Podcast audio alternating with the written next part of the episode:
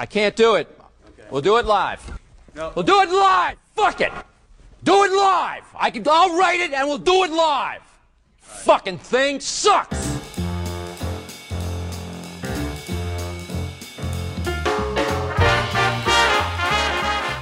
Welcome to the fellowship. My name is Adam Hawk, joined as always by Ryan Engle, and from our families to yours, happy Thanksgiving. As you heard in the cold open from Bill O'Reilly himself, we'll do it live. We'll do it live. Fuck it. We'll do it live. I'll write it, and we'll do it live. Fucking thing sucks. Fucking thing sucks. What an Ah. all-time clip. I just like to visualize right now. Our listeners are in their car, on their commute, just punch in the air. Loving that clip. Loving it. Mick D's, I'm loving it. Now, what is it exactly? It is our world famous annual Black Friday show. I'm telling you right now, mark your calendars. This Friday, November 24th, Ryan and I will be going live on YouTube at 6 p.m. Pacific, 9 p.m. Eastern. We will be overdressed and overserved. We'll have some incredible giveaways from our great friends at Metalwood Studio, Calamari Airlines, Cousin Clubs, Birdwell Beach Britches, Wood Duck Nation, and True Tone. So many amazing prizes from amazing brands that you can win. And all you have to do is tune in, get into that live chat, and answer some very easy trivia questions that I myself am in the process of writing right now. I'll be the first one to answer the trivia questions live on YouTube during our show. And you will win one of those great prizes from the aforementioned brands. All of this made possible by our brothers at Ammunition Wine and Whiskey the official wine and whiskey of the fellowship. We love them. They're back again to sponsor our Black Friday show. They have sponsored the Nation Desert Classic, our Christmas shows, and we so appreciate them. Big ammunition guys. We love them. We're big ammunition guys. And you know what?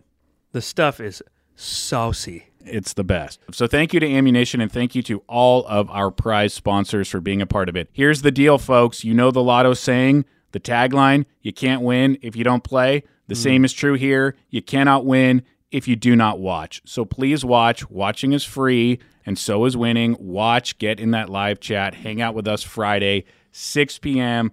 Right now, mark your calendar, set a reminder, whatever you got to do. Go to youtube.com slash at nation golf and get ready for this live Black Friday show. Are you excited? I am excited because I, in prepping for this show, like I always do, Yeah. Came up with the best idea. I'd love to hear it. What's more important than the comment section, Adam? Nothing is more important than the live chat Friday night so we can see who's participating and who's answering the questions. Well, considering that I've mounted a nice Vizio flat screen TV to the boardroom, I'm going to get that thing fired up with the chat on as a little bit of a teleprompter for us so we can kind of see it in real time. What do you think about that, Adam? I think that's a great idea. So you have set up a television for our boardroom where we do the show, and now what you're saying is that television is going to be a live feedback monitor for the hmm. host of the television show. yeah. And God knows it's probably not going to work at the very last second. And if it does, there'll be like a lag time. But hey, still a hell of an idea from the kid. I love the idea. Can't wait to see if it works or not. It's not going to work. And then we're both at the same time going to say, fucking thing sucks. Fucking thing sucks. All right. Well, there is no avoiding this story. It is the top story in the golf world. A couple of weeks ago, you, Ryan Engle, planted your flag as one of the first and only experts on the TGL, the new virtual golf league headed by Tiger Woods and Rory McIlroy, set to debut in January on ESPN and ESPN Plus. If you're new to the TGL or you missed our podcast episode from a few weeks back, Tiger and Rory founded a golf league where six teams representing six U.S. cities were going to play head to head matches in a simulator dome at a community college in Palm Beach, Florida. Part of Ryan Engle's absolute befuddlement with the league is that there was only one arena where all six teams would play every single match. He questioned why cities were involved at all if none of those cities, like Boston, LA, San Francisco, Atlanta, and New York, were ever going to host an event or have a home match. Well, what's that old saying about putting all your eggs in one basket? The one and only stadium for the TGL, a 250,000 square foot inflatable dome at a community college in Florida, It's inflatable? has collapsed. Well, did it collapse or did it deflate? I'll tell you what, Adam. I don't know what ESPN Plus is going to do. They must be gut wrenched. What are they going to show in that spot now? Competition CrossFit? What is on ESPN Plus? Could this thing be any more of a fucking barn fire? Truth be told, Adam, call me the conspiracy theorist. That's fine. But I think that those dudes saw the writing on the wall and they're like, it's time for a false flag. We're burning that stadium down because we are not ready for this barn fire. There is that conspiracy theory, and we are going to unpack that theory because it's out there. You're not the only one that feels that way. I'm not? No, you're not. Shows how much I pay attention to everything. I haven't heard anyone's theory on this, Adam. So the roof collapsed. This happened back on November 14th, and just this past Monday, November 20th, the TGL announced the debut season has been postponed. Wait for it. And I really mean it. Wait for it. Until 2025. That's right. The TGL, which was supposed to start in seven weeks, won't be starting for at least 13 more months. And I know what a lot of you are thinking. How can a stadium that they were building in weeks take an entire year to repair? It's not the stadium rebuild that is delaying the TGL one year. It's their very specific seasonal window in which this league can only be on primetime television and which the players can fit into their schedules. That's what's causing the 12 month postponement. This league was always very intentionally slated to take place in January and wrap up before the Masters. The primetime schedule for sports is extremely light in the winter, so ESPN has no conflicts in carrying these matches on Mondays and Tuesdays in quarter one of the year. But that changes after April, especially with the NBA and NHL playoffs. And guess what? Indoor fake golf at a community college is not bumping LeBron James off ESPN. So the TV partner can't show the TGL again until January 2025. And on top of that, Engle, remember how you talked about how absurd the schedule was going to be for the players? Mm-hmm. Golf seven days a week. Mm-hmm.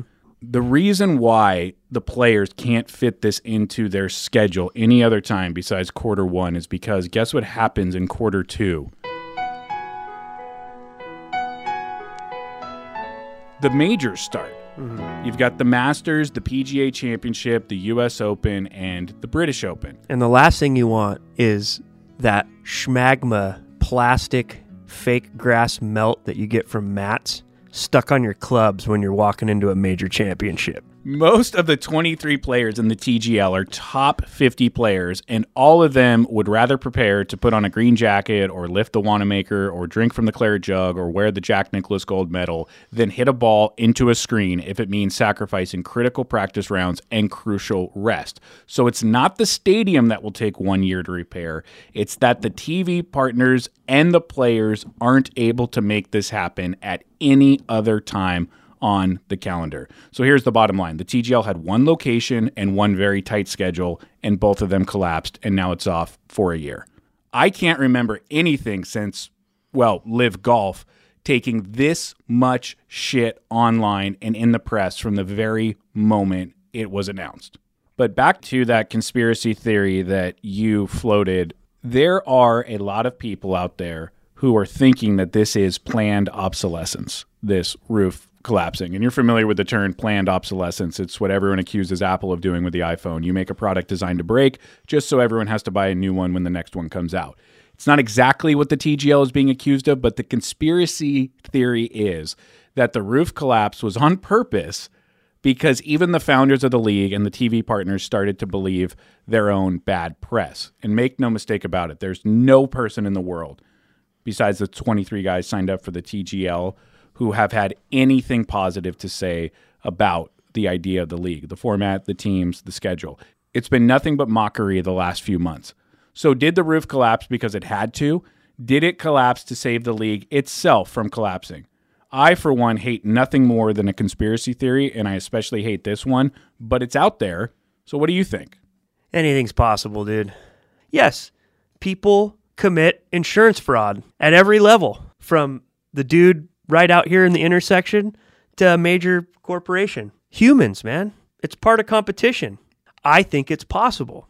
Do I think they did it? I don't know. I don't know any of those guys. I didn't see it with my own eyes. I don't believe everything everything I read or hear, but I do believe anything's possible and I do believe that people when backed up against a wall make some really shady shady decisions. I think it's naive to sit back and think like, "Oh, that would never happen." You sure? Here's why I think that conspiracy theory is horse hockey. Too many people involved, too many millions and millions of dollars, too many execs, too many logistics. There's no way that they roped in 23 of the best players on the planet, promised them a boatload of cash, got a big time TV partner, started construction on a 250,000 square foot arena, bought and developed all of the technology for this league just to self destruct because of tweets and memes. The other take floating around right now is that we might not ever see the TGL. I think there's a great chance of that. And here's why that take exists that within a year, golf will unify, the merger with LIV and the DP Tour will go through. Everyone will be fat and happy, and no one is going to have to play fake golf on their only two days off to make some extra cash. What do you, Ryan Engle, say to the notion that we might not ever see TGL? Do you think that the postponement will eventually turn into an all out permanent cancellation? Yeah, because the way these things work, it's just like anything in major corporation entertainment, which I would say the best correlations or examples of that would be like how television used to be. You put together an idea, a script, you cast for it, you pitch it, and you film a pilot. And the marketing and advertising of that pilot, and then the viewership and the response and the criticism of that pilot is whether or not the show goes on. So that's exactly what this is. They've got enormous team of people working around the clock monitoring the traction of this thing and it is not looking good. They are not sparking the interest that they wanted to.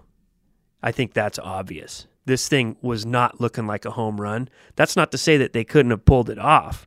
I'm just saying that like they weren't sitting back in their easy chairs going like, "Oh, I can't wait for the launch." They were stressing. And with stress comes interesting decision making. I don't know what will happen. I know this TGL deployed one hell of a marketing strategy with this league. The marketing strategy that they deployed is commonly referred to as drip marketing, and it's where instead of announcing everything at once, you drip out updates to stay in the news cycle. And the TGL executed this technique flawlessly. It seemed every few days you'd hear about a new player signed up to play, then a team name, then a player getting assigned to a team, then the stadium, then the format, then a hype video, then another player, then another team name, and so on and so forth. The TGL farmed and dripped out their news the last couple of months, and they were headline news for a long time. And it was all supposed to lead to January with maximum hype and interest behind it. Now what? Now what do they do?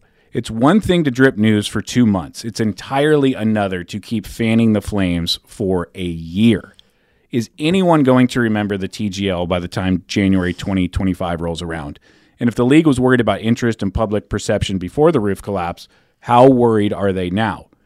There are very few things in life that can keep people interested while waiting a year. Pregnancies last nine months.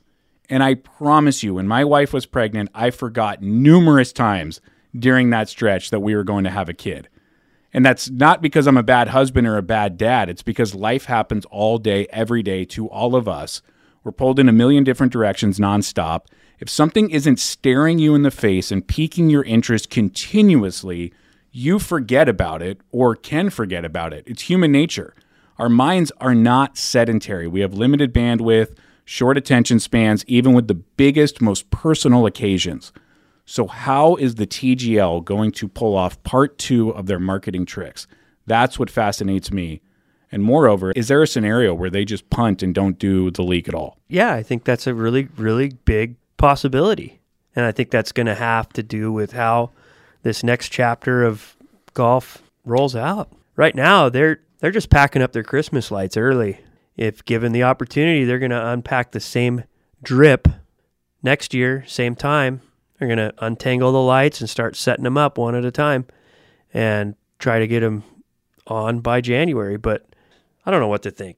Tell you what, don't care. Who's got time to watch that trash? A lot can change in a year, and frankly, I wouldn't be surprised if we see a number of players decommit so they can keep their options open next year and the years beyond. These guys are all teams of one, and maybe decommitting from the TGL frees them up to join LIV or something else that we don't even know about yet. Time will tell, we'll see, and you'd be hard pressed to find a more compelling sports story right now, whether you think the TGL is worth watching or not. There are so many dominoes yet to fall. And let's not lose sight of the fact that Tiger and Rory have their names on this thing. How do you think they're feeling right now? After all, the hill they died on for the PGA Tour, the image hits they took for speaking out against LIV, the paychecks they passed up on, all that for a collapsed roof at a community college, a ton of bad press, and the ass end of every joke being told on social media right now. How do you think Tiger and Rory feel? Rory has completely tarnished his legacy. It's the law of attraction you spout your mouth, you do this kind of stuff, usually not the best results go your way. And this is unfortunate. It's not his fault unless he was the hooded bandit that lit that thing on fire.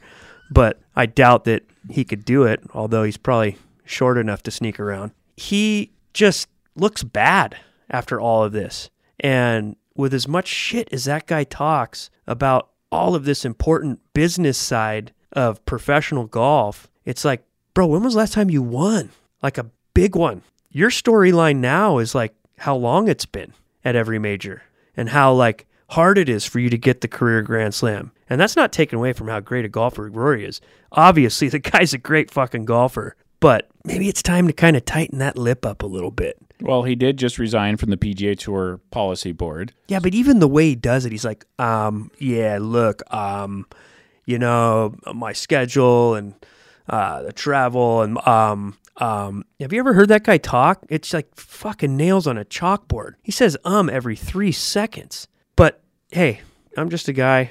He's a great golfer. Good for him. Super annoying, my opinion. I think over the past two years, he's completely tarnished his legacy. I do think there's a larger conversation to be had about the state of golf. And I want to promise the listeners that we'll do that on an upcoming episode because it's too big of a topic to cover coming off of just covering a rather massive topic. But the state of golf right now, I believe, is at its tipping point, or at least I hope. Golf courses are extremely crowded, and thus slow play and green fees are at an all time high. LIV and the TGL and the Netflix Cup and the celebrity event at Lake Tahoe are all hell bent on proving the point over and over again that this game is straight up cringy when you start to mess with it, yet they don't stop messing with it. Golf Instagram is a joke and not a funny one at all, and it makes me embarrassed to be in the space. Fall pro golf is unwatchable, and no one can follow the FedEx Cup points or what they mean, and it all culminates in a ridiculous playoff format where the best players get spotted strokes.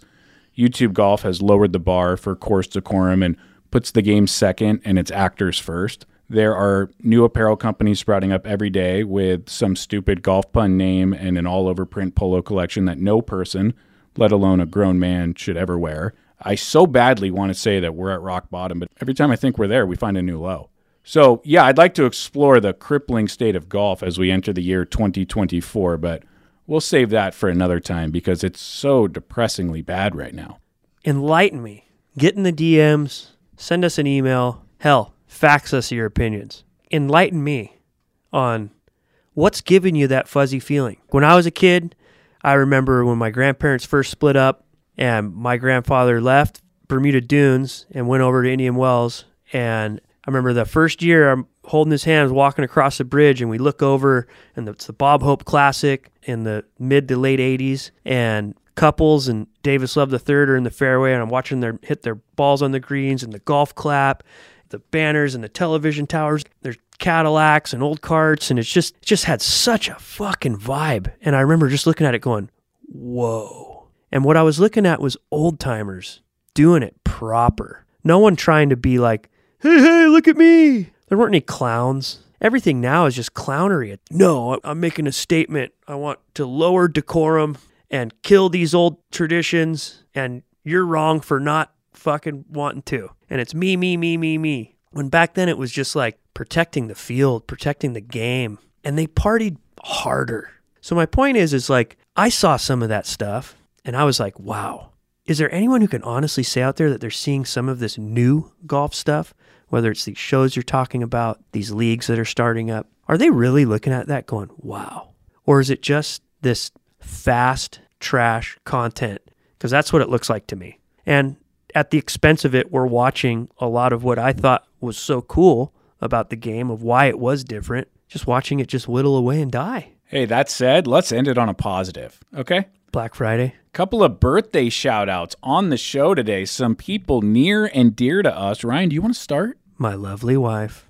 It was her birthday yesterday. We celebrated it for like seven days in a row, but she deserves it because she puts up with me. Well said. Happy birthday to Katie Kai. I also want to say happy birthday to my dad. My dad is truly one of the most special and accomplished people to ever walk the face of the earth. He was a 13 time All Star, an AL MVP, a 10 time Gold Glove winner, a seven time Silver Slugger, 630 home runs without a single performance enhancing drug, and a first ballot Hall of Famer. He was the face of 90s baseball, and he has the sweetest swing the world has ever seen. Ladies and gentlemen, number 24 in your programs, number one in your heart.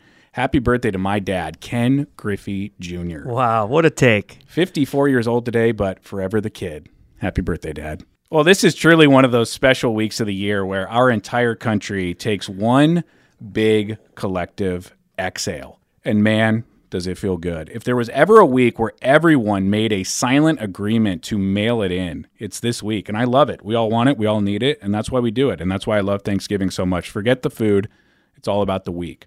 The week where everyone simultaneously takes a well deserved timeout. You can feel it, right? It's like we all just gave up on the dumb stuff that plagues us every day and we found a proverbial hammock. It's incredible. Thanksgiving's probably my favorite. Big Christmas guy, but Thanksgiving, the house is warm, smells like food. It's like the front door's open. You know, you got that breeze going through. That's like a big Thanksgiving thing. There's so much traction coming in and out. You're like, ah, fucking leave it open. you know what I mean? Here in California, it's usually like kind of a warmer day. It's like always just like nice. You just eat early. Everyone just sits there and oh, oh boy, oh, rubbing their bellies. More pie? Why not? Who cares? Pile it on. You're just showing up and blowing up, quite literally. What a great tagline. You know? Showing up and blowing up. Yeah. Then you're probably blowing out.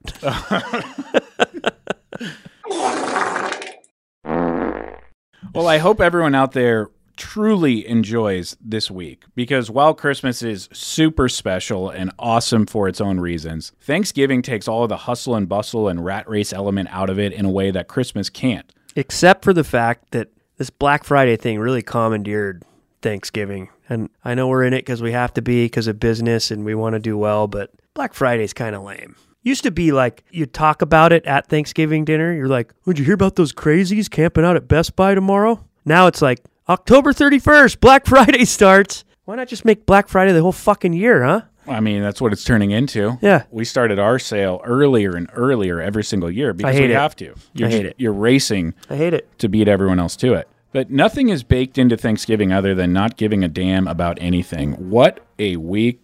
I love it. And remember, as soon as you're done with this episode, to go to our YouTube channel, youtube.com slash at Nation Golf, or just search Nation Golf on YouTube. Get subscribed, turn on the notifications and alerts, and we will see you live this Friday, November 24th. Thank you so much for listening to the fellowship. Fucking thing sucks. Fucking thing sucks!